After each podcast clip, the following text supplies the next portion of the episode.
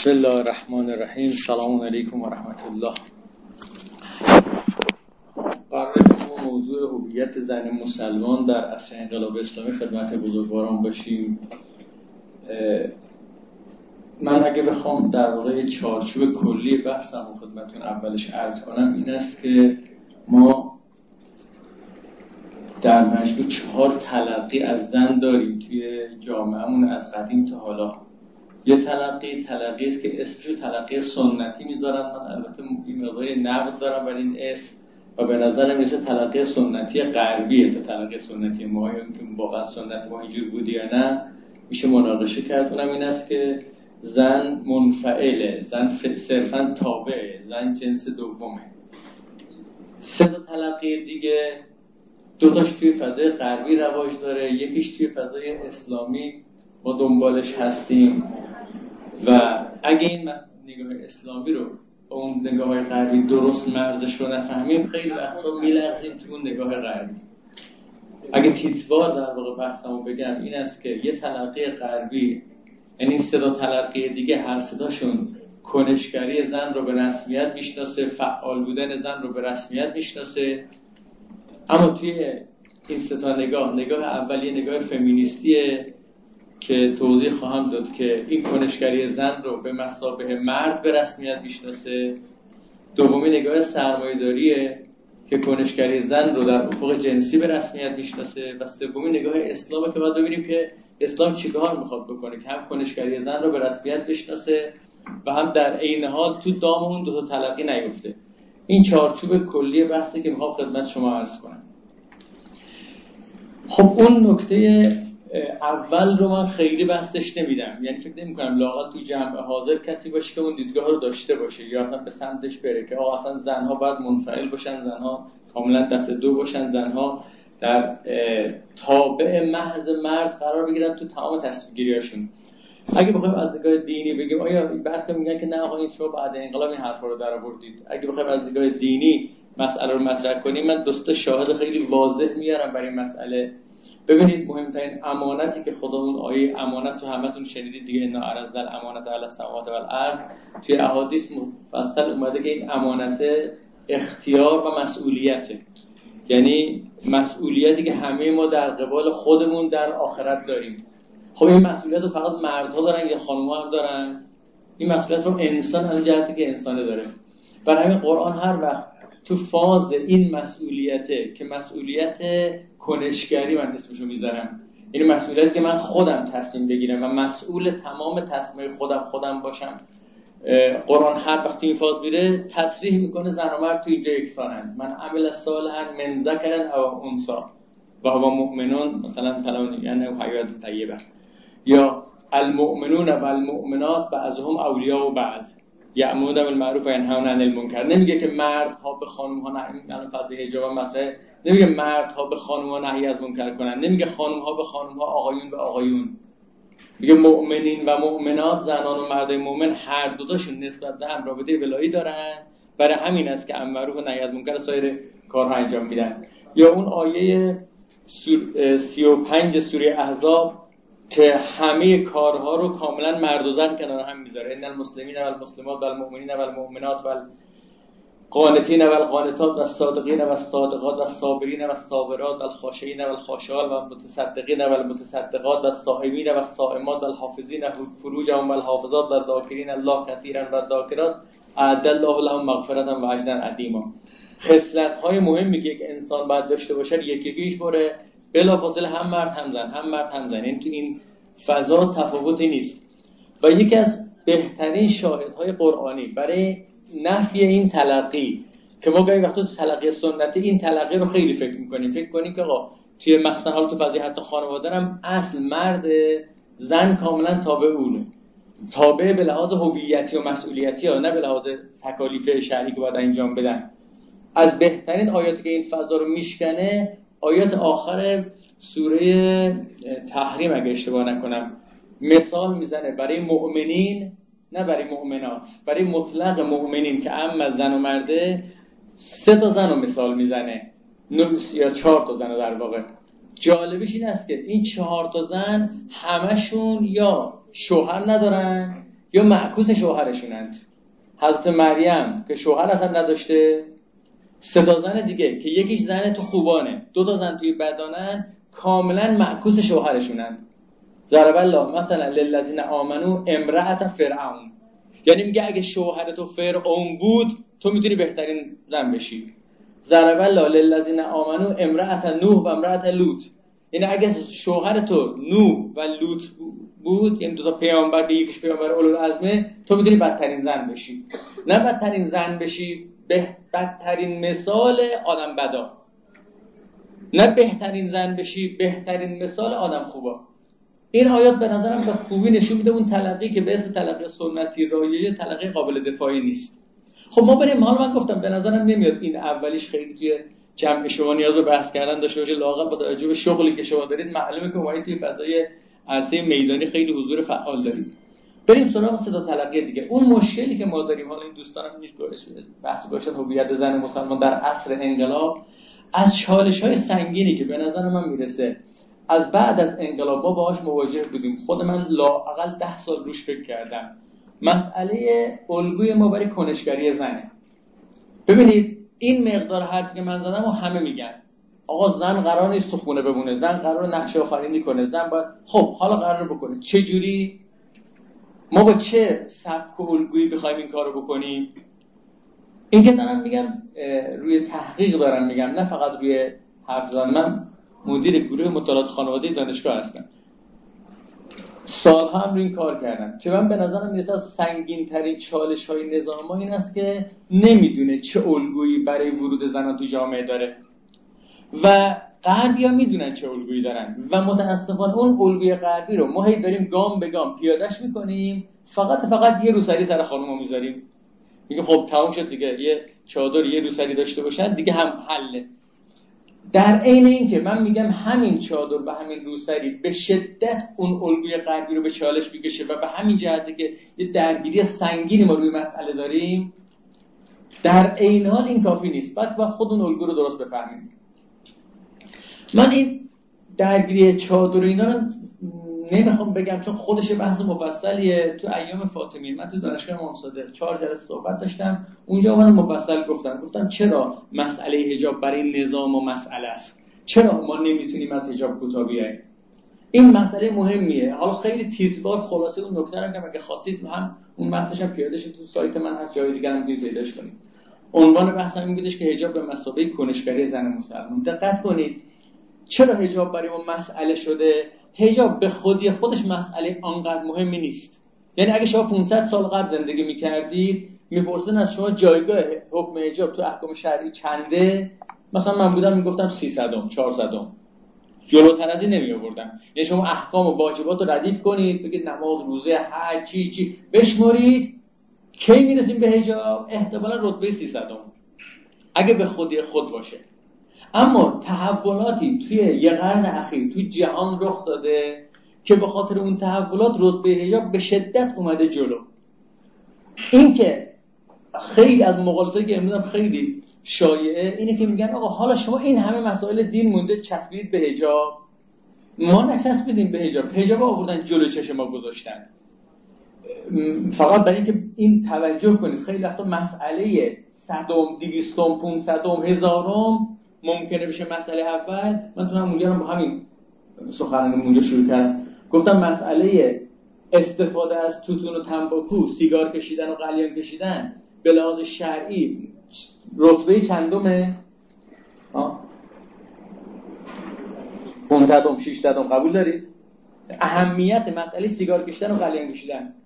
رتبه 15 و 600 اما یه موقعیت اجتماعی تو زمان قبل از مشروطه رخ میده. که رتبهش میشه رتبه یک. نه حتی دو یک. الیوم استعمال توتون و تنباکو به منزله محاربه با امام زمانه. محاربه با امام زمان رتبه گناهش رتبه چنده؟ یعنی شما از این گناه بالاتر سراغ دارید تو عالم؟ جنگیدن با خود امام مستقیم. ببینید حالا یه کسی بیاد از میرزا شیرازی که این فتوا رو داد بگه آقا حدیثشو برای من بیار. کجای قرآن گفته؟ کجای حدیث گفته که تو تو تنباکو اینه؟ اصلا یه دونه آیه و حدیث در تو تو تنباکو داریم؟ این نفهمی صورت مسئله است. کسی که این سوالو می‌کنه. منظورم معلومه؟ من خودم این سر کلاس ها حکایت زیاد بگم مرحوم علامه جعفری میگفتش که من که حرف می‌زنم نیم ساعت اول هم خودم می‌فهمم هم مخاطب. نیم ساعت دوم من می‌فهمم مخاطب نمی‌فهمه. نیم ساعت سوم نه من می‌فهمم نه مخاطب. من الان نمی‌دونم رفتیم نیم ساعت دوم یا سوم؟ منظور معلومه دیگه. یعنی ببینید یه مسئله ای که شما الان این الان خیلی افراد اشکال می‌کنن آقا حجاب تو اسلام چقدر مهمه؟ چقدر مثلا آیه داریم؟ حالا آیه که داریم. این هم ربا حرب با خداست. شما ربا رو ول کردید چسبید به حجاب. این غلطه که ربا رو ول کنیم من اینو قبول دارم. ولی این هم غلطه که بگیم چون ربا مهمه حجاب مهم نیست. صورت مسئله گاهی وقتا عوض میشه. حجاب اینجوری شده. چرا اینجوری شده؟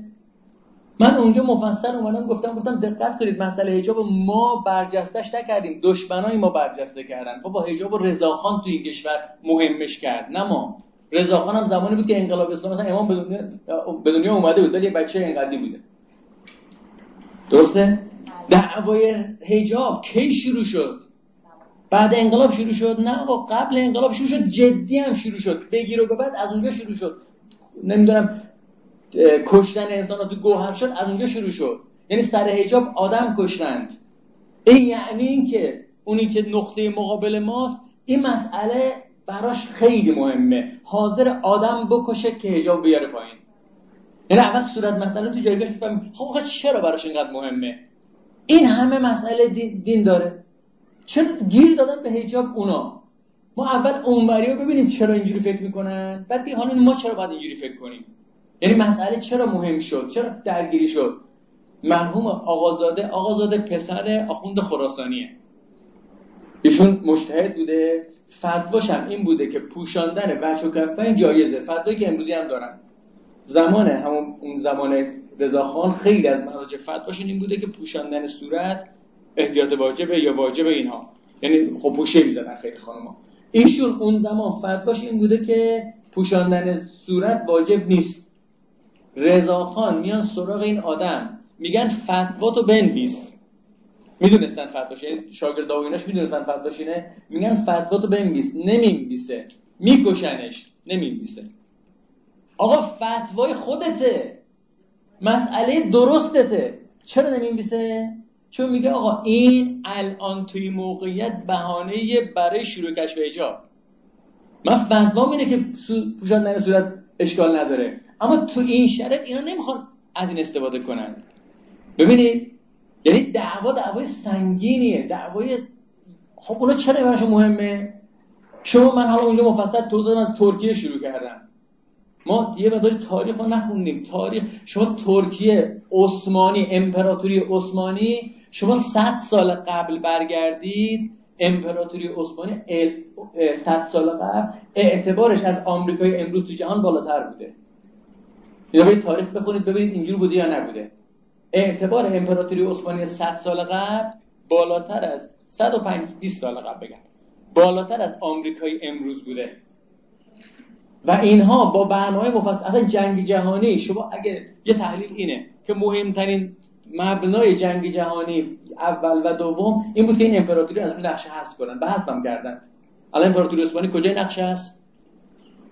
هست شد. تو دو تا جنگ جهانی. دو تا جنگ جهانی مهمترین دستاوردش اینه. هیچ دستاورد دیگه ای نداره. بله یه عالم کشت و کشتار و اینا هست ولی مهمترین دستاورد ملموسش. این است که امپراتوری عثمانی پاک کردن رو نقشه. خب بعد پاک کردن جاش چی گذاشتن؟ جاش یه ترکیه گذاشتن که هیچی از اسلام نمونه توش. از اولین کاری که تو ترکیه دو تا کار کردن تو ترکیه. یکی حجاب رو ممنوع کردن یکی خط رو عوض کردن. می‌دونید دیگه این دو تا کار تو آتاتورک مهمترین کارش این دو تا بود. چی شده؟ ترکیه امروز این اردوغان بدبخت داره می‌زنه سر خودش به خود خودش رهبر جهان اسلام نمی‌گیره. چرا نمی‌گیره؟ چون هم خطشون متفاوت شد با بقیه. هم قیافه آدماشون اسلامی نیست. ببین طراحی طراحی فنیه. شما برید 300 سال قبل 200 سال قبل جنگ های زمان امپراتوری ایران و عثمان کنید ببینید آقا مهمترین محرک این جنگ ها کیه؟ ببینید کشور اروپایی دو تا کشور براشون مسئله است. دو تا امپراتوری ایران و عثمانی. ایران با اومدن قاجار انقدر ذلیل شد که دیگه نیاز نبود بزنن داغونش کنن. عثمانی بالا بود. عثمانی با جنگ جهانی پاکش می‌کنن از صحنه.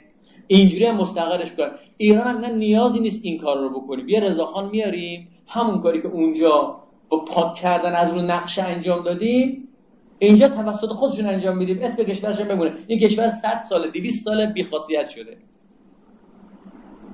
بعد اومدن اینجوری جلو. حجاب برداشتن خواستن برن سراغ خط. علمای دین فهمیدن تو حجاب یه مقدار مقاومت کردن. توی خط محکم مقاومت کردن. خط رو نتونستن برگردونن. مهمه. بعدش چی شد؟ از دستشون در رفت انقلاب ما رخ داد. انقلاب ما رخ داد اینا مسئلهشون پاک کردن ایرانه. همون گونه که عثمانی از اون نقشه پاک شد باید ایران هم از اون نقشه پاک بشه. بر همین است که تو خیلی حرف میده این فیلم 300 رو دیدید دیگه خیلی سال قبل ساختن این ندیدید ببینید. فیلم 300 رو ساختن ایرانیای ضد انقلاب آمریکا نشین تظاهرات کردن. آها اینا علیه ایرانیت ما وایسادن. بابا این اونا هم نمی‌فهمن. پاک کردن این کشور از نقشه موضوعیت داره. توی این پاک کردنه از پاک کردن نمادها شروع میشه. برای همین است که هجاب یه نمادی شد از خیلی قبل. خب چرا این نماد شد؟ من این دیگه مفصلش می‌ذارم بخواستید برید اون سخنرانی گوش بدید. با حجاب چرا مسئله شده برای ما؟ چرا باید براش خون بدیم؟ و چرا اونا حاضرن براش خون بدن؟ چرا دعوا دعوای حیثیتیه؟ یعنی اگه ما این مسئله فهم از حجاب نشده باشه میگم حالا یه حکم شرعی انجام نشد. یعنی حکم شرعی انجام نمیشینم روش. اینه یا نه؟ یه مسئله هویتی ما شده. خب من همون نکتهش نمی‌خوام دیگه بیشتر بگم. فقط این تیکش که به بحث شما مربوط میشه در کنشگری این است که ببینید تو غربیا دو تا الگو برای کنشگری زن دارند. یه الگو الگوی فمینیستیه که الگوی فمینیستی برخلاف تبلیغات که می‌کنه به شدت الگوی مرد سالاره. عنوان فمینیست ترجمهش کنن زن سالاری. اما الگوی فمینیست مرد سالاره. می‌دونید چرا مرد سالاره؟ به خاطر اینکه در ناخودآگاه فمینیستا برید شما کتاب جنس دوم خانم سیمون دوبارا بخونید و سایر کتابی که مهم فمینیستا رو. در ناخودآگاهشون در ذهنشون انسان کیه؟ اونی که مرد باشه. در طول تاریخ مردا بودن که انسان بودن زنها انسان نبودن. پس اگر ما ما زنها می‌خوایم انسان بشیم باید مثل مردها بشیم. برای تو هر عرصه مردها میدان دارن ما باید میداندار بشیم و تو هر عرصه زنها میدان دارن باید بزنیم تو سرش. اون عرصه رو نابود کنیم.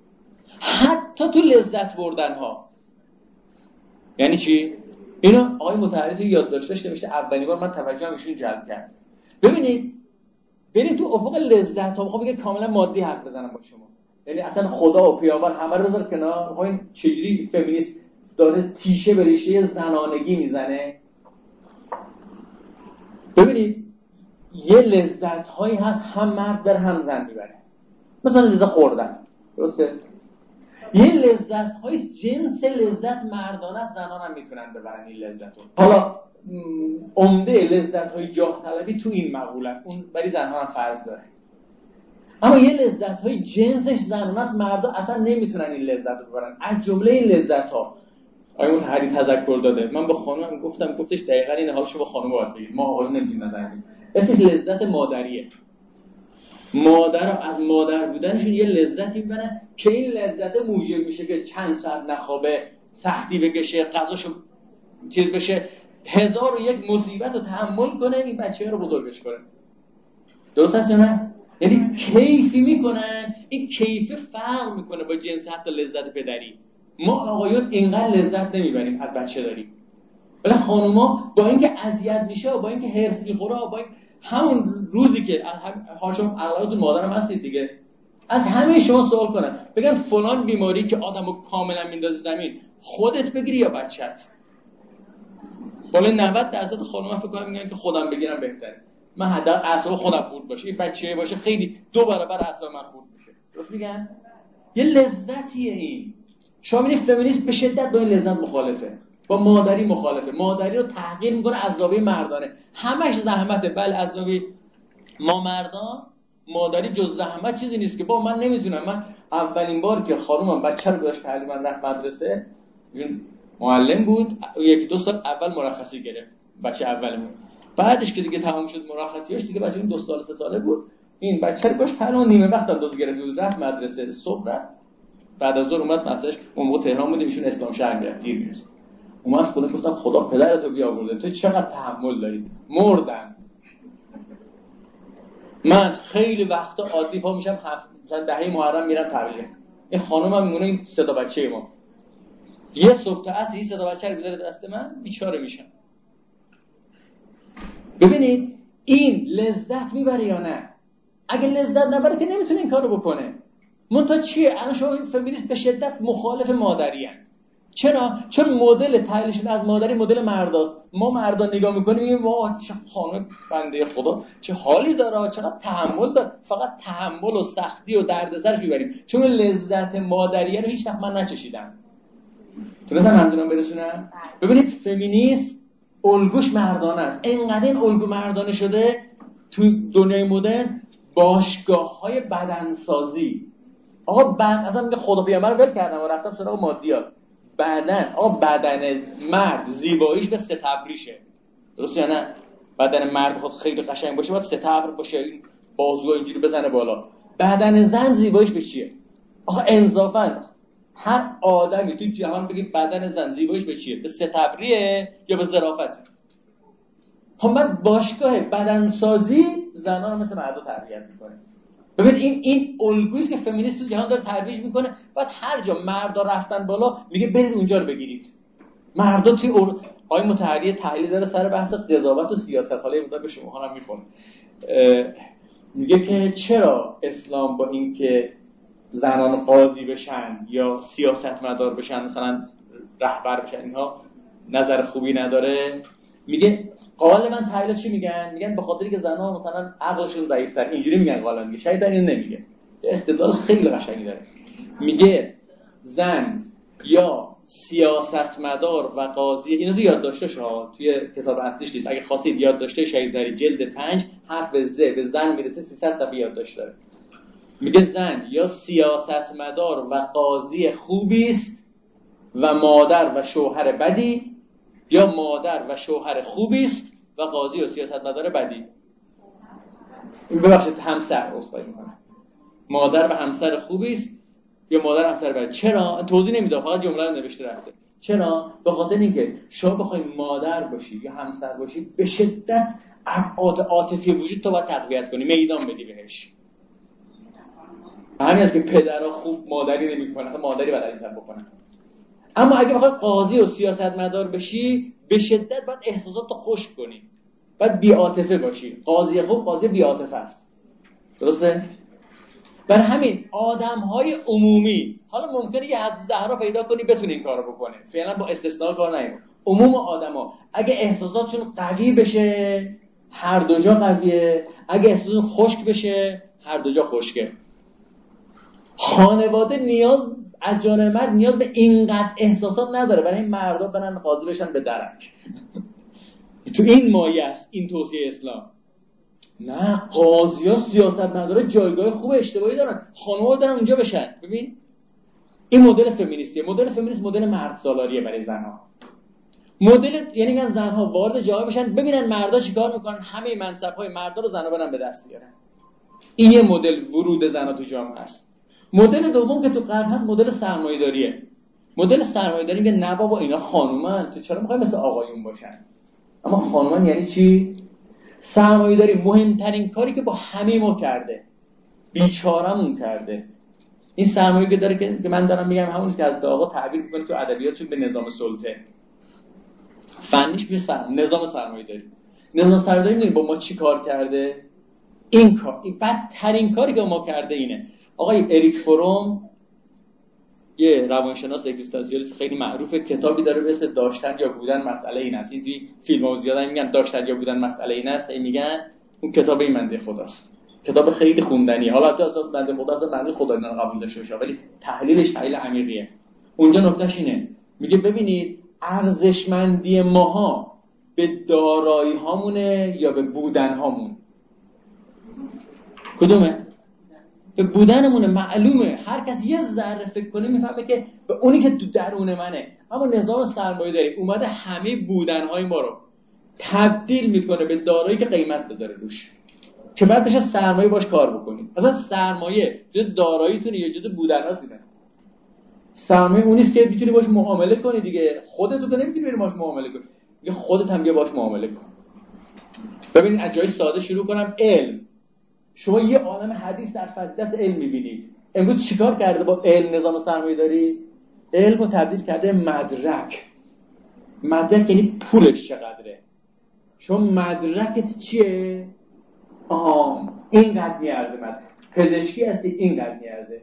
حقوقدان هستی اینقدر میارزه. نمی‌دونم مدرکت مثلا فلان رشته انسانی اینقدر میارزه. اصلا مدرک نداری هیچی نمیارزی. کارگر ساده ای اینقدر میارزی. ببینید علم که یه خصلت درونی رشد آور تو دینم اینقدر توضیح شده تبدیلش کرده مدرک کاملا کارگرد مرکوز پیدا کرده. پزشک که تو نگاه دینی چقدر آدم قداستی داره انقدر قداست داره که دون شعنش پول بگیره امروز پزشکی چرا خیلی رشته خوبیه؟ چون نون توشه. درسته؟ این بلا رو سر ما آورده خیلی چیزا رو باز کنید. هر چی که دارید نگاه می‌کنید اینو میشه تبدیل کنم به سرمایه. اینو تبدیل کنم به دارایی. برای همه ارزش های ما شده داراییامون خودمون هم می‌فهمیم کار بدی ها. اما چیکار کنیم؟ مبتلا شدیم بهش. همه چیو میسنجیم چند میارزه؟ برای شما می‌خواید یه بحثی هم بشنوید احتمالا اینا براتون تعریف می‌کنن توی سازمان میگن آقا این دوره شرکت کنید اینقدر امتیاز داره. شما می‌دونید امتیاز یعنی توی فضای درآمدی اینجوری اینجوری هست یا نه؟ القاضی دیگه امتیاز شما میدن یه دوره دیگه نمیاد نمیدن. یعنی اساسا ما رو اینجوری بار میارن. من یه حرف جدی عمیق بخوایم بشنویم. من تو حوزه که رفتم اول دکترامو گرفتم بعد رفتم حوزه. اصل عجیب غریب برام اونجا این بود که اونجا اینجوری نیست. یادم اولی که سال سال اول یا دومی رفتم حوزه من خب یه مقدار دروس حوزوی رو تو همین دانشگاه مقصد خونده بودم. ادامهش می‌خواستم بخونم. بعد یکی از دوستان گفت بجای که درس عمومی بریم یه درس خصوصی بریم. من درس خصوصی داره. حوزه گفت آره. من چجوری؟ گفت با یه استاد قرار می‌ذاریم میره خصوصی باش با سرعت میریم جلو دو سه نفری. من چه خوب. بعد چقدر بعد بدی؟ گفت چرا بعد بدی؟ اگه به پول نده نیاز نیست پول بگیری. پول بدی بهش. یعنی چی؟ اونجا درس خصوصی پولی نیست. درس پولی نیست. نسبت به درس پول نیست.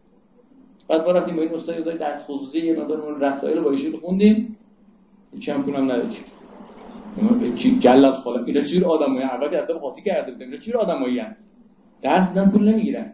چرا؟ تو ذهن ما درس دادن پول گرفتن دیگه. ببینید این, این کار با ذهن ما کرده ها نظام سرمایه هممون هم می‌دونیم اشتباهه. افتادیم توش. و هم هم که شما توجه می‌کنی بهش برای همین است که همتون می‌دونید. هیئت رفتن یه حال خاصی داره. اگه تو اینجا براتون هیئت برگزار اون حالا رو پیدا نمی‌کنی. چرا؟ چون وقتی هیئت میرید دیگه حساب نمی‌کنی روش. دیدی؟ وقتی هیئت میرید حساب مالی نمی‌کنی روش. همین که از این مالی در میای چند میار آقا این گریه که بر عبدالله کردی چند میارزه؟ می‌زنی تو دهن طرف. درسته؟ یعنی چند میارزه؟ همه عالم بهم بدن. هیچ قابل مقایسه نیست. اون جایی که هنوز ما بودنمون مونده برامون. خب ببینید نظام سرمایه‌داری می‌دونید چیکار کرد؟ همیشه تبدیل به سرمایه می‌کنه. آ خانم شما می‌خواید خانوم باشید بیا تو جا. خب خانوم باش چون مثل مردم میاد. شما خانم چیز سرمایه خوبی داری یا؟ حیف نیست از سرمایه استفاده می‌کنی؟ سرمایه جنسی. بیا خرجش کن. من چند روزی یاد داشتی؟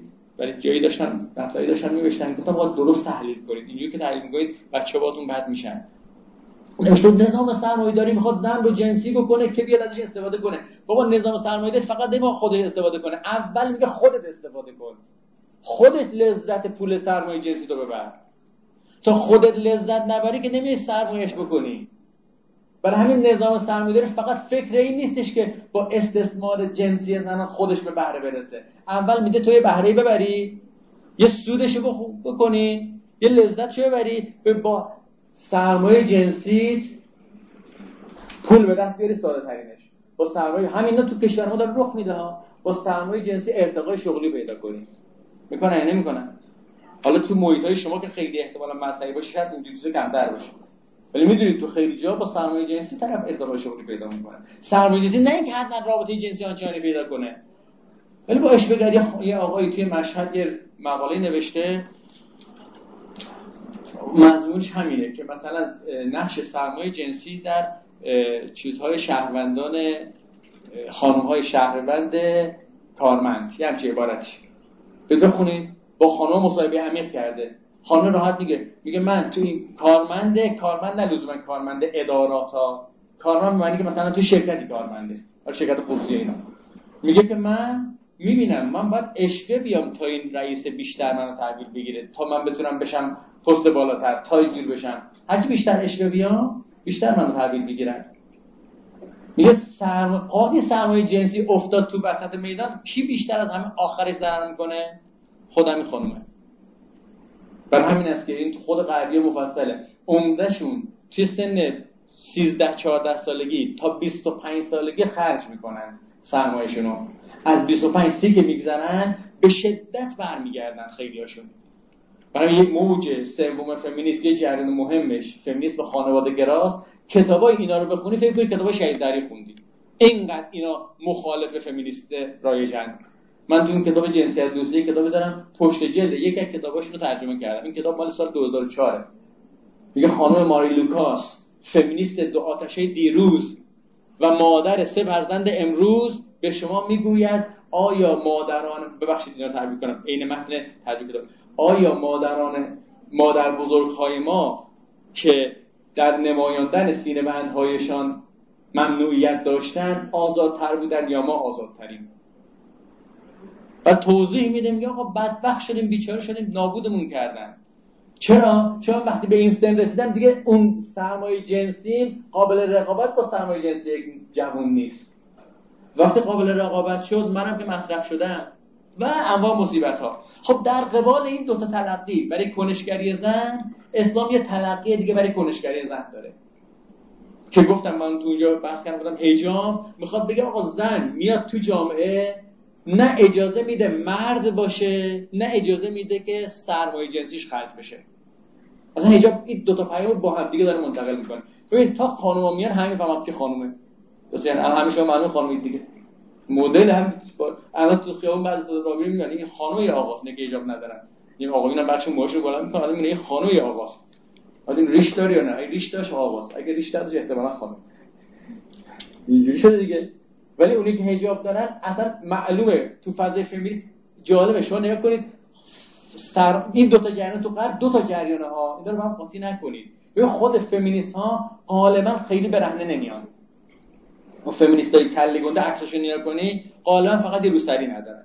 خیلی نسبتا پوشیدن. چون مردان مثلا این تیپ این خانم میرزا بابایی که خانم حالا ریاضیدان بود اون تیپ فکریش تیپ فمینیستا بود. نه تیپ نظام سرمایه داری. برای عکساشو دیده باشی عکسش اینجوریه. ببینید نمی‌خوام بگم حتما یکی از فمینیستای تفکر ها جریان فمینیست رو تو غرب میگن. این تفکر فمینیست ها رو پسندیده بوده این خانم. برای همین خیلی اینا برهنه نمیان این یکی تیپشون برهنه نمیان تو جامعه. اما شما با روسری گذاشتن یا چادر گذاشتن خانم مسلمان با حجابش اول اعلام می‌کنه من که اومدم من زنم. دوم که اجازه نمیدم بهره بر سرمایه جنسی من بخواد خرج بشه. سرمایه جنسی کاملا در اختیار خودم این مال بحث حجابش. اما حالا ما از حجاب بگذریم. بگیم خب حالا حجاب داشته باشه. بعد از حجاب خانم چیکار باید بکنه؟ چه الگویی داره؟ من چقدر بکنم من این مطلب دومم رو توی فاطمی دوم تو مشهد سال قبل توضیح دادم. الان خلاصش خدمت شما میگم. این که دارم میگم زیاد روش فکر کردم. هنوزم نمیگم حرف نهاییه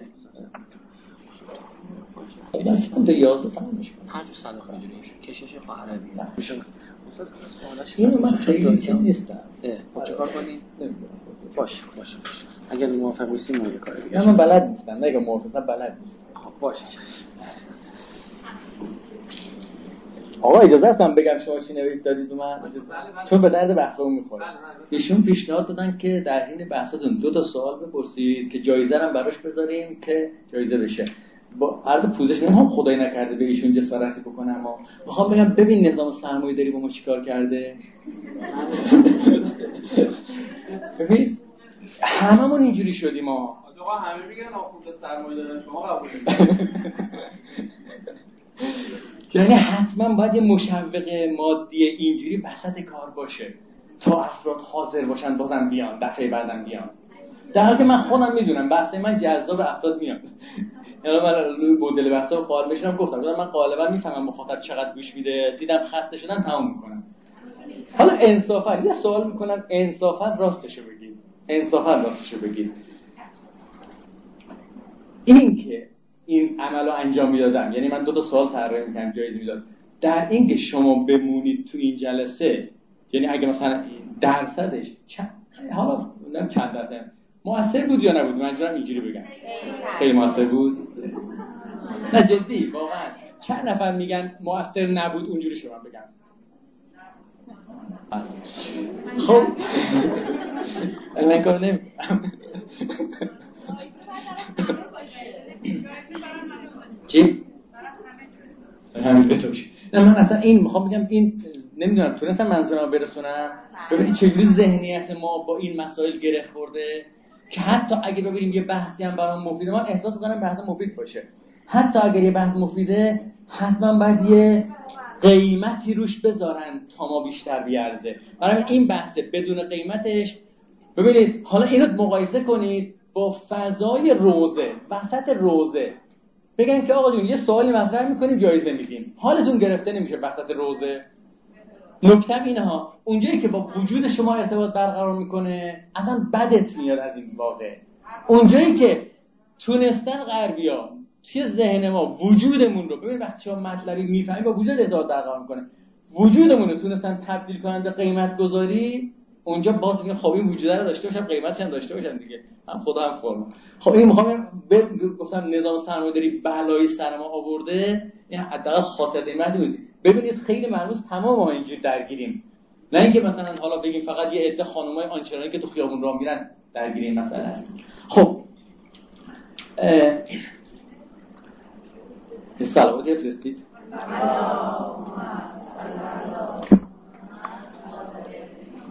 من خودم خیلی به این فکر کردم که خب ما میگیم کنشگری زن. الان تا اینجا سلبیشو گفتم. گفتم کنشگری زن ما قرار فمینیستی نباشه قرار سرمایه‌داری هم نباشه. می‌خوایم اسلامی باشه. حالا اسلامی باشه چیه؟ تا اینجاش گفتم هجاب داشتن تو این افق تثبیت می‌کنه. خب تثبیت بکنه. بابا من هجاب گذاشتم اومدم تو حالا بگو چیکار کنم؟ درست این سوالی که خانم می‌پرسن و سوال مهمیه سوال سنگینیه. گفتم نظام براش فکر نکرده بوده.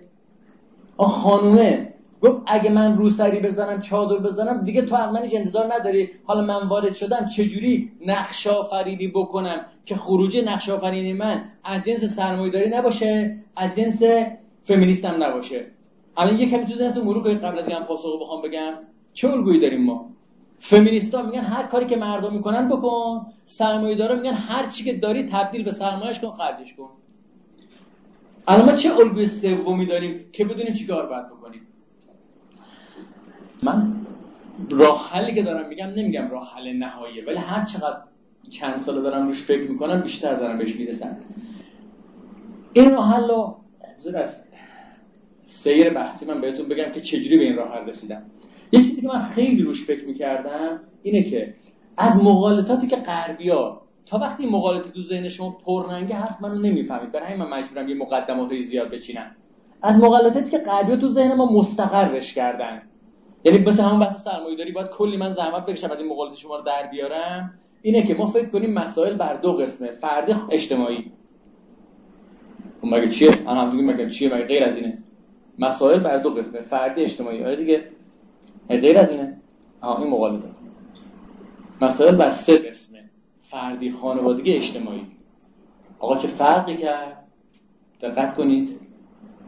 آیا خانواده کوچکترین واحد جامعه است؟ همین مقالطه غربی است دیگه. تو کتاب درسی بودن نوشتن خانواده کوچکترین واحد جامعه است. میگم آقا کی گفته؟ اگه با این مقیاس که شما میگید فرد کوچکترین واحد جامعه است. چرا میگه خانواده؟ نه منظور ما از جامعه یعنی ارتباط اجتماعی باشه. فرد خودش تنهای جامعه نیستش که.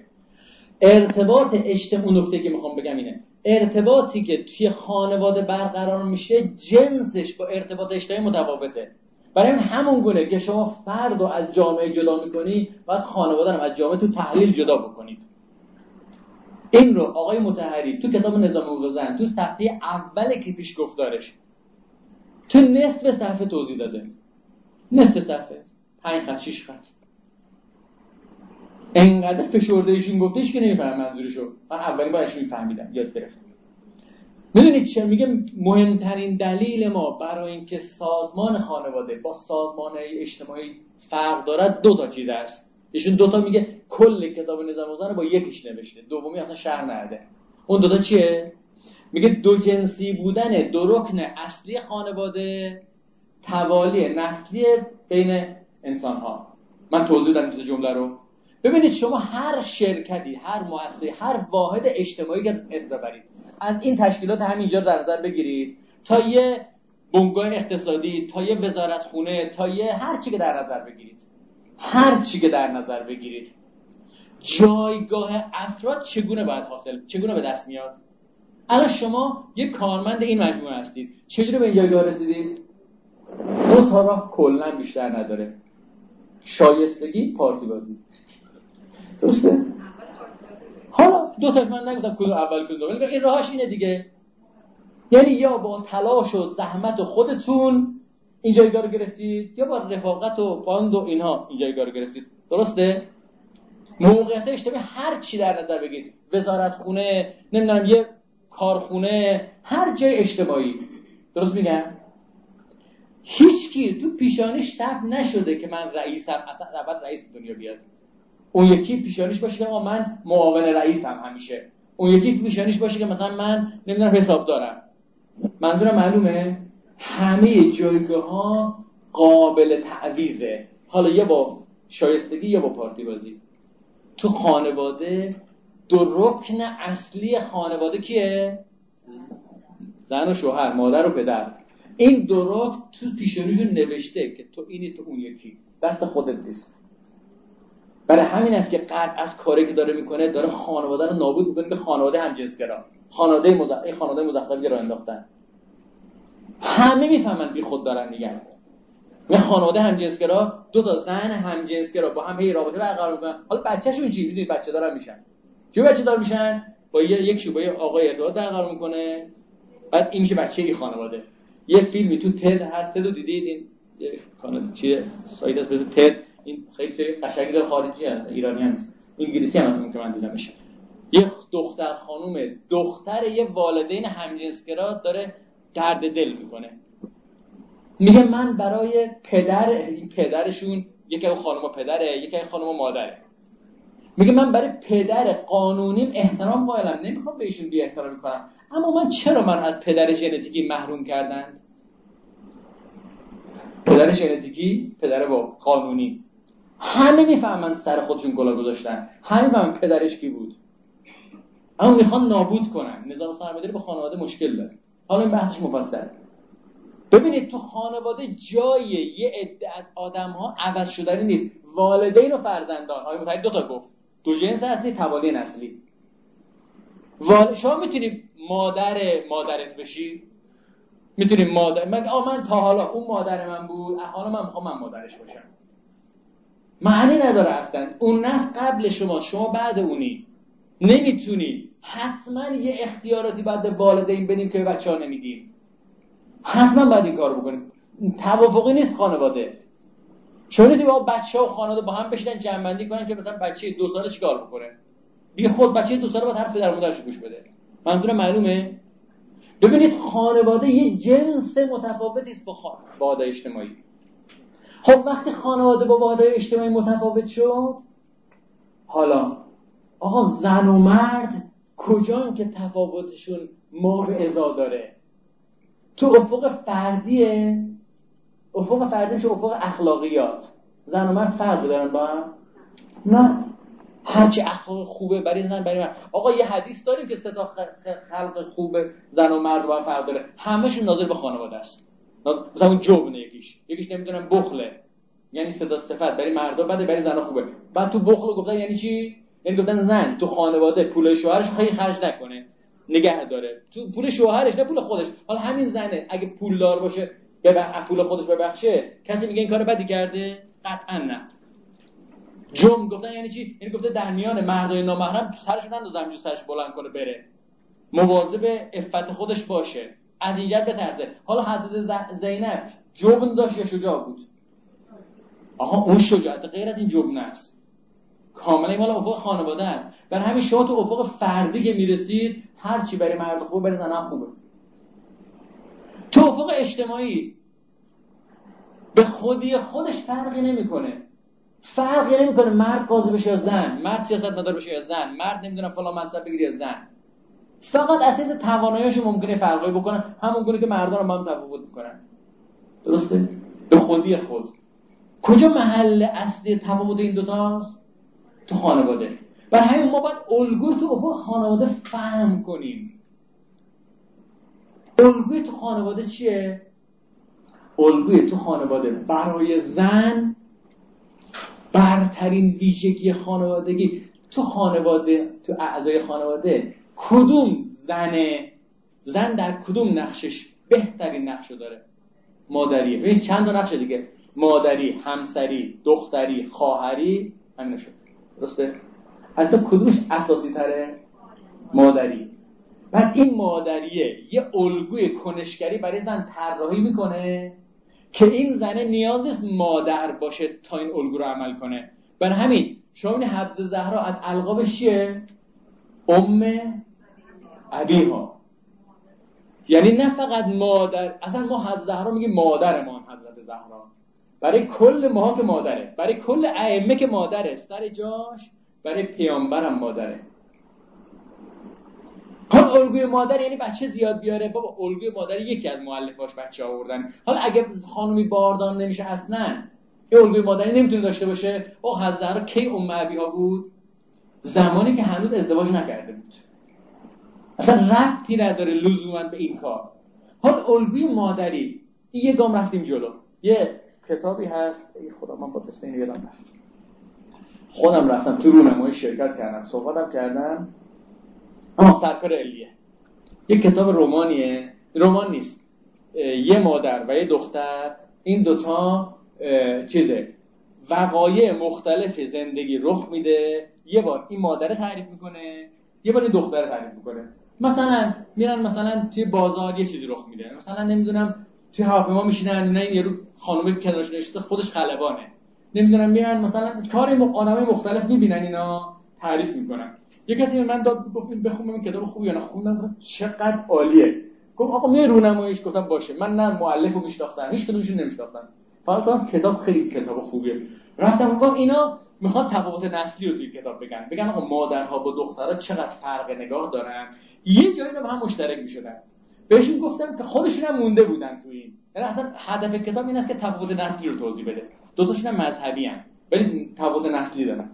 بعد اون تو رو گفتم دقت کنید داستان یک مثلا فلان و بیسار و بهمان این داستان ها دوتاتون نظرتون درباره که این آدم خوبه یا نه. مثلا خلبانه یه خانومی خلبانه مادر جنبنشی که کار خوبی نیست دختر جنبنشی که کار خوبیه. گفتم این اختلافات اینجور نشون میده.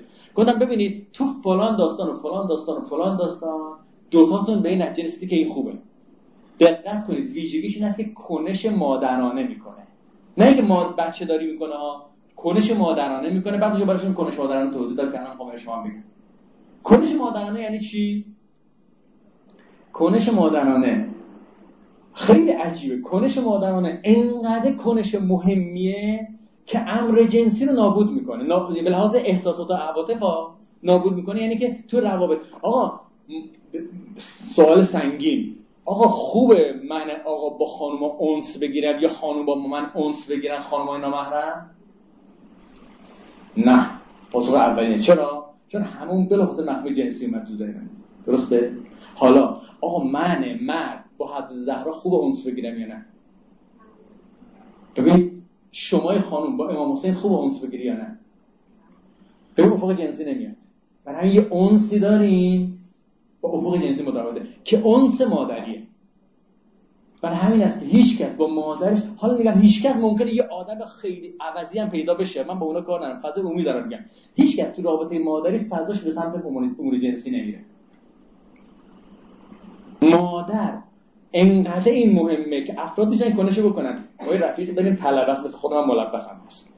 توی قوم توی ساختمون های مجتمع ها زندگی می‌کنن. حتی الان دیگه در اومده. خود ایشون من تعریف کرد.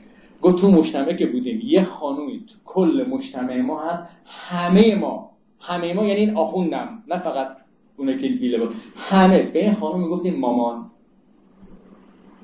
گفت این خانوم تو مجتمع مامان همه بود. گفتم تو همسر من این رفیق من. چهل و خورده سالش بود اون موقع که لاغل تعریف کرده من. تو آخونده چهل و چند ساله. به خانوم می‌رسیدی می‌گفتی مامان آره می‌گفتیم. هیچ کم بعدش گفت خیلی عادی بود. کنش مادری یعنی این. یعنی مادری می‌کنه برای همه آدما. و وقتی مادری می‌کنه برای همه آدما همیشه مامان حالا کن این مادری کردن چیه؟ من چند سال به این فکر می‌کردم. من به این رسیدم به نظرم که کنش مادری کنش مهمیه. بعد رفتم سراغ کنش مادری که تا حدیث رسیدم. اصلا کیف کردم. حدیث این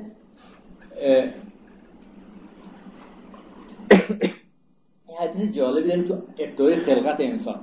خدا که انسان رو میآفرینه آدم رو میآفرینه هوا رو میآفرینه شیطان رو میآفرینه. اینا هر کدوم سراغ خدای خدای من آفریدی نامردی کردی به قول خودمون. یکیدم به من بده. مثلا شیطان میره میگه تو اینو آفریدی منو دستور دادی سجده کنم بهش. خب میگه چیدم به من بده. من بتونم اینو گمراهش کنم. خدا میگه اینو اینو اینو این برای تو. این کاری که شیطان می‌تونه بکنه. این حالا این بعد این داستان خصلت تمثیلیش مهمه. یعنی خب شیطان این کار رو می‌تونه بکنه. به آدم می‌رسه به آدم میگه اینو اینو این برای تو. حوا میگه بیا به آدم اینا رو دادی به من چی میدی؟ میگه به تو رحمت و انس. انی وهبت که الحیا و الانس و رحمت این ستا رو با هم دیگه دادم به تو. حیا انس رحمت. خانوی با این سه تا ویژگی با مردا ارتباط برقرار کنه هیچ مشکلی پیش نمیاد. حیا انس رحمت. برای کنش مادرانه من به نظر این سه تا مؤلف هست حیا انس رحمت. حالا بذار یه مقداری ملموس‌تر بگم. یه روایت دیگری از اون روایت رو من یه جور خاصی خانش می‌کنم. این روایت کمکم کرد اون روایت رو بخونم. یه روایت داریم که میگه که خدا تو کافیه. میگه که میفرماید که خدا به حیا عقل و دین به این ستا گفت برید سراغ آدم به جبرئیل. گفت جبرئیل این ستا رو. ببر پهلوی آدم از آدم بهش بگو یک اینا رو انتخاب کنه. رفتش این ستا رو برد پهلوی حضرت آدم حضرت آدم عقل رو انتخاب کرد. جبرئیل به این دوتای دیگه گفت برگردید. به حیا و دین گفت برگردید. اینا گفتن ما بر نمیگردیم. خدا ما دستور داده هر جا عقل هست ما همونجا وایسیم. شد؟ خدا آدم عقل رو انتخاب کرد و چون عقل داره دین داره و حیا داره. خب. تو روایت اولی که گفتم که داشت تقسیم می‌کرد اونجا میگه خدا عقل به آدم داد. من برداشت خودمه. اینجا به جای عقل به خانوم میگه حیا داد. من میگم اگه حوا این جبرئیل می‌رفت سراغ من میگم این دیگه حدیث نیست. من برداشت خودم دارم اگه جبرئیل می‌رفت سراغ هوا می‌گفت انتخاب کن. این حیا رو انتخاب می‌کرد. و وقتی حیا رو انتخاب می‌کرد عقل و دین هم می‌گفتن ما باید بایسیم به تعبیر دیگه.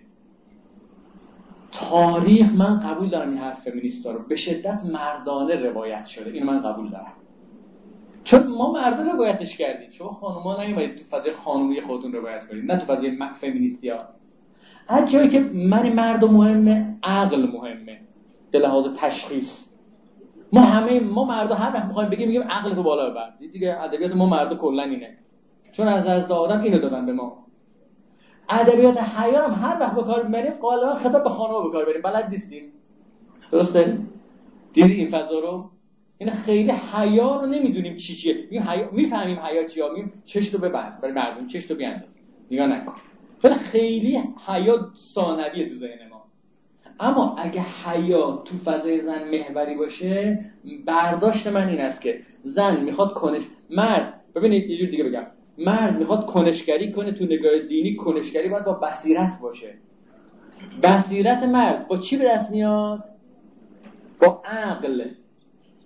عقلی که البته دین و حیا رو با خودش میاره. بصیرت زن تو کنشگری با چی به دست میاد؟ با حیا. حیایی که البته عقل و دین رو با خودش میاره. برای من به نظرم می‌رسه اینو خانم باید جواب بدن تحلیلش کنن. من به نظرم می‌رسه خانوما با ضابطه حیا شروع کنن کنشگری کردن. به ما آقایون چی میگیم؟ میگیم تو بخوای کنشگر درست باشی عقل عقلی که با دین همراهه. اینو بذار جلو چشه با این برو جلو. هر کاری بخوای بکنی با این عقل برو جلو. من میگم خانوما حیا رو بذارن جلو چششون با این برن جلو. اصلا اونس بگیر با نامحرم اشکال نداره. حیا بذار جلو تا. اصلا هر کاری خواستی بکن. حیا بذار جلو. هر کاری خواست با حیا. اگه این ضابطه باشه برداشت من این است کنشگری که زن مسلمون می‌تونه داشته باشه که نخواد تو خونش بخوابه. نخواد تابع مرد باشه فقط. کنشگر باشه فعال باشه کلید واژه اصلیش حیاه. اگه تو مرد کلید واژه اصلیش عقله. من آخرین نکته هم بگم که توی جمع این بحث مفید باشه اینه که ببینید یکی از تفاوت‌های مهم تلقی ما با تلقی غربی که منظورم تلقی غربی الان مشخصا نگاه سرمایه‌داریه. این سرمایه‌داری تو عمق وجود ما وارد شده. خیلی تمرین کنید با خودتون که از این فضا بیایید بیرون. یعنی ما اینجوری بار اومدیم از بچگی. اما تمرین کنید کار می‌بره که انسان بتونه بفهمه آقا کجا من دارم داشته ضابطه میده هر جا داشتت از بودنت مهمتر شد. هر جا بودن تو خرج داشتهات داری می‌کنی ببین روز قیامت شما رو با داشتهات محشور می‌کنی یا بودنات. بودنات دیگه. اونی که میمونه برات اونی که هستی. اونی که از بین میره برای همین هر داشته ای ولو علم از جنس داشته باشه روز قیامت برات نمیمونه. هر چیزی چی برات میمونه؟ اونی که باش بوده ای اینو خیلی تمرین کنید. حالا بیاید تو این این فهمو داشته باشید. حالا نکته دیگه که می‌خوام بگم باز دوباره سرمایه داری بلای سرما آورده اینه که ما فکر می‌کنیم فکر کرده ایم متاسفانه. که اومدیم دنیا زندگی بکنیم. خب این دنیا چیکار بکنیم؟ زندگی محل اصلیش کجاست؟ خب معلومه دیگه دنیاست دیگه کجا باید زندگی کنیم؟ سوال عجیب غریب می‌کنم. با خود میگیم بنده خدا حالش خوبه. قرآن تعبیرش اینه. و ان الدار الاخره لهی الحیوان. سرای آخرت است که زنده است. این برنامه زندگی پس زندگی نگاه می‌کردی؟ خیلی برنامه خوب بود. از نکات قشنگ این موضوع همیشه سوال می‌کرد و به نظرم خیلی سوال خوبی بود میگفتش که اونجا زندگی زندگی اونجا زندگی اینجا. اونجا همه چیز خاک زنده بود آقا خاک یعنی چی زنده بود؟ در دیگه میگه زنده بود. آقا زنگ چیز یعنی میگه خدا یعنی زنده بود. یعنی حرف زد یعنی راه می‌رفت یعنی چیکار می‌کرد؟ ما زندگی رو تو فضای فیزیکی می‌فهمیم. چون فیزیکی می‌فهمیم بعدی که هر صدا ایجاد کنه راه بره. یه چیزی بکنه تا ما بگیم که این زنده است. نه نه بابا من میفهمیدم زنده است. آقا زندگی که فیزیکی نیست. چون خودت که زنده ای حتما باید یه کاری بکنی بفهمی زنده ای از خودتون شروع بکنید خودتون زنده اید این اگه شما مثلا هیچ کاری نکنی اصلا بخوابید هیچ کاری هم نکنی. زنده نیستی؟ خودت می‌فهمی که زندگی غیر از این کاراست. اون زندگی که می‌خوایم زندگی بکنیم جاش یه دیگه پس این دنیا چیه؟ این دنیا ادبیاتی پره تو این فضاها. سرای امتحانه. سرای گذر. اومدیم امتحان پس بدیم که می‌خوایم نشون بدیم بهترین زندگی رو من می‌خوام به دست بیارم. برای بهترین زندگی می‌خوام هزینه بدم. ببین اینا که دارم میگم تو واضحات معارف ها ولی انقدر از این فضا دور شدیم من دوباره اینا رو بگم. بگن هر کدوم میگم همه همتون می‌دونید. ببینید مثال ساده بگم. شما الان حقوقاتون چقدره؟ احتمالاً 20 30 40 50 70 100 150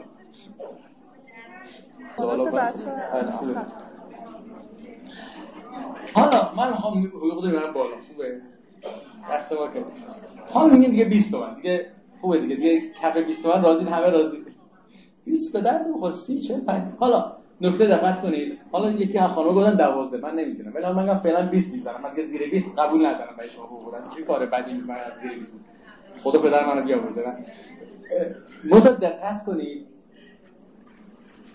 من ببینید این حرف رو می‌زنم. اصلا اصلا خدای نکرده. دست جسارت به هیچ ندارم. من فقط می‌خوام بگم این نظام سرمایه‌داری با ما چیکار کرده؟ 20 میلیون. می‌گیرید که صبح تا شب اینقدر دارید. درسته؟ حالا اگه یک کس به شما بگه آقا من حقوق شما رو 200 میلیون می‌کنم. ساعت شما رو هم ده برابر کم می‌کنن عوض می‌کنی شغلتو یا نه؟ با کله. درسته؟ حالا من حقوق شما رو دویست برابر می‌کنم. چه چقدر؟ چه چهار, چهار, چهار میلیارد چهار میلیارد. زمان شما رو دویست برابر کمش می‌کنم عجب آدم خوبه. کاش که من میشم رئیس این سازمان. خدا. کاش که می‌شد خب از این بهتر می‌خوای؟ خب. حالا فقط یه فرقی داره. آقا این زمان 200 برابر کم شده. یعنی مثلا شما در روز الان 8 ساعت موظفیتونه چقدره؟ 8 غالبا 8 ساعته. 8 ساعت من می‌کنم 10 دقیقه. حالا 200 برابر نمی‌دونم چقدر حالا مثال دارم. میگم 8 ساعت رو می‌کنم 10 دقیقه حقوق شما رو 200 برابر می‌کنم فقط این 10 دقیقه کار خیلی سخته. تمام توجه تو باید بذاری. همه انرژی تو باید بذاری. قبوله؟ اوکی. خب حالا ببینید حالا این این مثاله رو با نظام سرمایه‌داری مثال رو جا بیاندازیم دیگه. این مثاله رو پیادهش کنید. آقا آخرت چقدره؟ بی نهایت دیگه. بی نهایت رو کمش می‌کنیم میگیم پنجاه میلیارد سال مثلا. پنج پنجاه میلیارد پنج پنج میلیون میلیارد سال. یه رقم هر چی بگیم کمتر از بینهایته. اون فقط با یه رقم بشه که بتونید تصور کنید دنیا چقدره؟ 100 سال خیلی بکشیم خودمونو بکشیم خودمون زودتر میمیریم ولی اگه زنده مونیم 100 سال عمر کنیم. ما که امید ندارم به خودم 100 سال بچ 100 سال مقایسه کنید با آخرت. چند دقیقه میشه؟ همون ده دقیقه هم کمتر میشه. خیلی کمتر میشه. دو دقیقه میشه. این دو دقیقه حالا تو این ده دقیقه که من باهاتون شرط کردم میگه من قبولم. من توی ده دقیقه باید چایمو بخورم. من توی ده دقیقه باید نمی‌دونم مثلا نمی‌دونم گوشی هم نگاه بکنم. من توی ده آقا ده دقیقه دارم اینقدر بهت پول میدم. این محاسبه است که همون یادمون رفته. یعنی ما اون وقت اگه این معنا درست فهم بشه الان از شبهات خیلی رای جامعه مسئله شره. آقا خدا چرا اینقدر سختی میده چرا شر می‌رسه چرا اینقدر آدما میمیرن چرا اینجوری شر... مسئله شر بلدی دیگه؟ درسته؟ می‌شناسید مسئله شر رو دیگه؟ بدی ها سختی ها مصیبت ها فلان بیسار بهمان. ما تو الحمدلله کشورمون مسئول دیدم کمک کردن به خدا تو این زمینه. خب حالا صورت مسئله رو عوض کن. خوبه یا بده؟ از نظر مسئولین بعد اینا رو باید تنبیه کنن. همه رو باید اعلام کنن. من با اون بحثی ندارم. اما از نظر منی که این وسطم خوبه یا بده؟ به شما می‌دید برای همین است که هر که در این دار مقرر تر است جام بلا بیشترش می‌دهند. برای همین است که حد زینب بیشترین دوز این بقول این پزشکا دوز مصیبت رو دید بیشترین لذت رو برد. ما رأیت الا جمیل آخه مگه میشه؟ آخه مسخره کردی خودتو. آخه تو دختر تو خواهر تو برادر تو برادرزادات و پسرات و کیو کیو. جلوی خود تیکه تیکه کردن. ما روزاشو می‌خونیم حالا اون بد میشه. و خودش دید دیگه. این همه بلا سرت آوردن بعد میگه جز زیبایی ندیدم. آخه حالت خوبه. ببینید خب حالا این داشته باشید می‌خوام اولا آقا ما اومدیم تو دنیا امتحان پس بدیم نیومدیم کار دیگه بکنیم. زمان امتحان خیلی محدود ده دقیقه بیشتر نیست. بعد تمام زمان تو بذاری پاسخ رو بدی نمی‌تونی بگی حالا من واسه امتحان یه کیک هم بخورم یه چای هم بخورم یه آقا زمان محدوده بعد کار بکنی خب حالا تو اینجا اون کنشگری می‌خوام برم آقا. ما می‌خوایم ببینیم چه جور کنشگری کنشگری خوبه. من اون ضابطه که دارم میگم ضابطه میدم برای کسی که خواهد کنشگری دینی بکنه.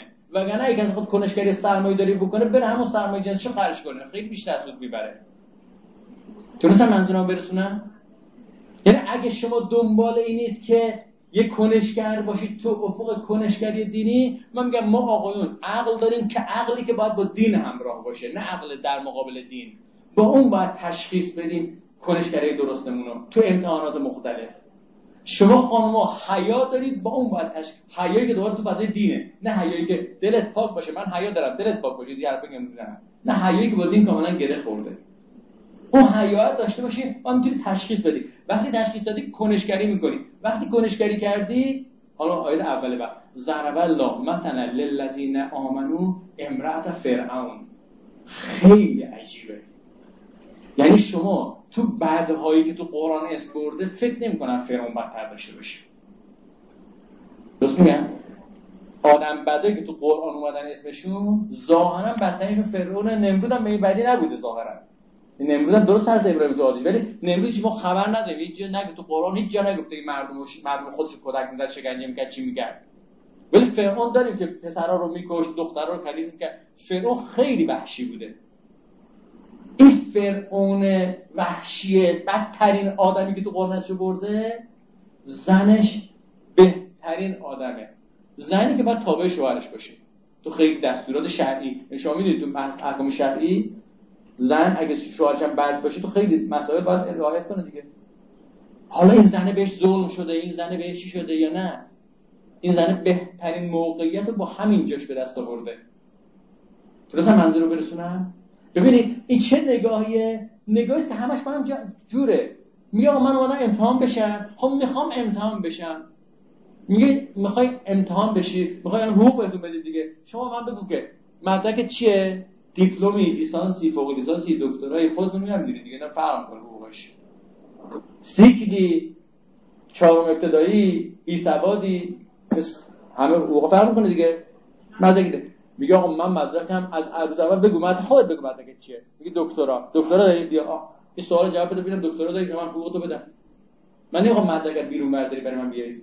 میگه من همون چهارم ابتدایی. باش. چهارم ابتدایی به سوال میدم امتحان چهارم ابتدایی هم می‌گیرم. جالبه. ما تو معامله با خدا همش میگیم امتحانای دوم ابتدایی از ما بگیر. انتظار پاداشی دکترا داریم. معلوم شد این؟ دکتر؟ خب اگه این آقا اگه ما انتظار پاداش دکترا داریم خیلی معقوله امتحان دکترا ما بگیرن. خیلی عادیه خیلی طبیعیه. مثلا عاقلانش همینه و امتحان دکترا خیلی سختتر از امتحان دوم ابتداییه. و برای همین است که مکرر رفوزه میشیم. آخد کنم من چون خودم تا 11 تمام کنم دیگه بریم سراغ پرس و پاسخ. دقت کردید. تا تصمیم می‌گیرید تو هر زمینه آدم خوبی باشی همون زمینه همون روز چند تا بد می‌کنی. دقت کردید نه؟ تا میگه من امروز غیبت نمی‌کنم. اگه تا دیروز دو تا غیبت می‌کردی امروز 5 تا غیبت می‌کنم. میگه من دیگه دروغ نمیگم. اگه تا دیروز یه دونه دروغ می‌گفته امروز تا دروغ میگی. دیدید یا نه تجربه کردید اینو می‌دونید چرا؟ به خاطر که تا ادعا می‌کنی اعلام می‌کنی به نظام عالم من مدرک دکترا می‌خوام. من مدرک می‌خوام. اونا هم بلافاصله آزمون پشت سرم ادعا که نکردی آزمون من توی جا راه میره. می‌خوای استخدام بشی یا نه؟ من کاری به شما ندارم. آزمون ازت نمی‌گیرن که. آقا من می‌خوام استخدام بشم تا می‌خوای استخدام بشی برقی آزمون می‌زنن دیگه. خودت بگو. تو چرا دیگه می‌خوای؟ تو دروغ می‌خوای استخدام بشی؟ بیا. اینم آزمونش. یک دو سه چهار. دیدی بلد نبودی؟ اونایی که پشتکار دارن فردا هم تو آزمون شرکت کنن پس فردا تو آزمون شرکت کنن پس این بعدا شرکت انقدر شرکت کنن تا قبول شن. ما هم که رد میشیم شروع کنیم به خدا و به عالم و به همه چی بد و بیرا گفتن. من جمع کنم عرایزم رو. عرض من این بودش که درباره زنا توی تقسیم اول دو تا نگاه هست. یکی از زنا نیاز کنشگر باشن همون کنج خونهشون بشینن هر چی شوهرشون باباشون گفت بگن چشم. یه تلقیه. ما این تلقی فعلا کار نداریم. اسلام همه رو کنشگر می‌خواد. مثلا کنشگر یعنی عمل و صالحات. عمل یعنی کنش دیگه. اسلام میگه همه باید اهل عمل باشن. فقط مردان همه باید اهل عمل باشن. خب حالا می‌خواد کنشگر باشه الگوی کنشگری ما چیه؟ دو تا الگو غربی دادن بر مبنای اینکه زندگی مال دنیاست. اگه زندگی مال دنیاست به ظاهر نگاه کن. این مردان که همه جای خوب به دست آوردن. پس ما هم بریم مثل مردا بشیم دیگه. همه موقعیت های پرپرستیج مال مردا بوده. پس ما هم بریم مثل مردا بشیم. حالا امروز روز ولادت حضرت معصومه هم بود. یادمون رفت اول جلسه من تبریک بگم. تبریک میگم. ولی جالبه خود شخصیت حضرت معصومه. خیلی عجیبه ها. یه دختری که ایشون هم مجرد از دنیا رفته که سی و چند ساله بود و حالا علت تجرباتش هم بدونید. چیزه امام کاظم می‌دونید عمده زن... عمده حیاتشون زندان بود. و آدمی که به لحاظ سیاسی فرد اول تو زندانه کسی نمیره با دختری ازدواج کنه. خیلی باید جرأت داشته باشه. افراد میون از سراغ حضرت شیعیان با کل تقیه می‌کنن دیگه. با کلی ماسمالی و کلی چیز کردن و میاد با اسم خیار فروش میومد. شبد خیار می‌گرفت در خونه امام خیار نمی‌خوای؟ ما تو تاریخ خیار نمی‌خواد خانواده‌اش باز می‌کنن یواشکی یه چیزی با چشمک بهش می‌گفتن این می‌گرفت می‌رفت.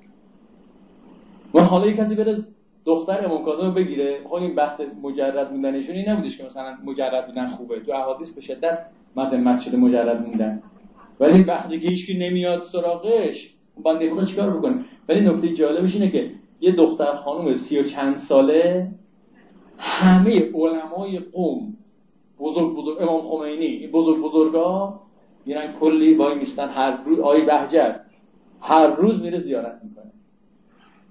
چرا؟ چون تونسته کنشگری انجام بده تو زمان خودش متناسب با خودش که خیلی دارم نمی‌دونن چیه. آها حتما باید کنشگری من یه جور باشه. دنیا صدا بکن. توپ صدا بکنه. نه. صدا نکرد. جالبه. تو ذهن ما سوال که بکنم همه بلدیم. تو ذهن تو کدومشه این دوتا فرق داریم. حد زهره بالاتر یا حد زینب؟ از زهره حالا تو ذهن شما از زهره بالاتر یا از زینب؟ یعنی همه کار کردی همه رفتیم مردم هر چی که هر چی که از زهره خاطر خودش یه خود برا خوندگی خب ببینید ما باید بروز داشته باشه تا بگیم خیلی خوبه. نه بروز شرطش نیست. حضرت معصومه خیلی مهمه. خیلی مهمه. چه مقدر مهمه؟ نمی‌دونیم چرا مقدر مهمه. چیکار کرده؟ حالا کل من گشتم تاریخ گشتم. سه چهار تا واقعی تاریخی در موردشون پیدا کردم. مثلا اومدن سراغ امام کاظم سوال شریعه پرسن از معصومه. مثل که 5 ساله یا 7 ساله بوده. فکر سن کوچیک شاید هم 9 بود الان شک کردم. ولی می‌دونم 9 قطعا بالاتر نیست. در خونه می‌زنن اینا حضرت در باز می‌کنه میگن چیه؟ میگن میگن که اومدین در از امام کاظم یه سوالاتی داریم میگه سوالاتونو بدید. حالا وقت اومد حضرت من بهش میدم میان فردا میان پس فردا چند روز میان نیومده. میگن که خب ما چیکار کنیم؟ میگه پاسخاتون.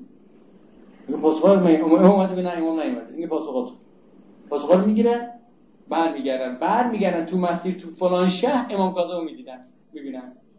امام میگه آره ما رفتیم اونجا یه دختر بچه در باز کرد اینا رو به ما داد. ما چیکار کنیم؟ حضرت میگه فدا ابوها اینجوری فدا ابوها از موارد کار بشه. یه پدرش فداش بشه. همش درست. خب نمی‌خوام یه توی فضایی تو تربیت کاری حالا یه دونه شما تو تاریخ گشتیم. زیربیرای تاریخ دست انداختیم یه چیزی پیدا کردیم میگم حضرت معصومه اینجوری کارا می‌کرد. اما توپ صدا نکرد.